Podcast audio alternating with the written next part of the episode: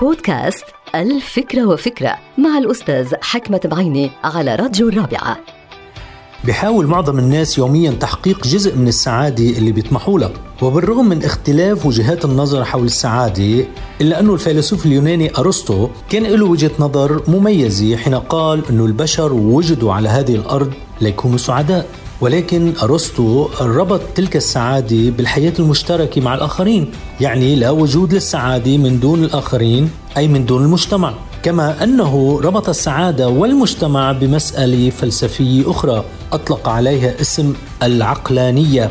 فقال أرسطو أن الرفاهية والسعادة والاستقرار ما بيدوموا أبدا إلا إذا شاركنا مشاعرنا وعواطفنا وطموحاتنا مع الآخرين. من دون ذلك ما بنستطيع أنه نحقق أي سعادة. يعني العقلانية هي بالمشاركة مع المجتمع. فما هي تلك العقلانية اللي بيتكلم عنها أرسطو؟ هي بكل بساطة تحويل أفكارنا وأعمالنا وعواطفنا وعلاقاتنا إلى نوع من أنواع الفضيلة أي أن نصبح بشرا بكل ما للكلمة من معنى. انتهت الفكرة. هذه الحلقة مقتبسة من كتاب الفكرة وفكرة.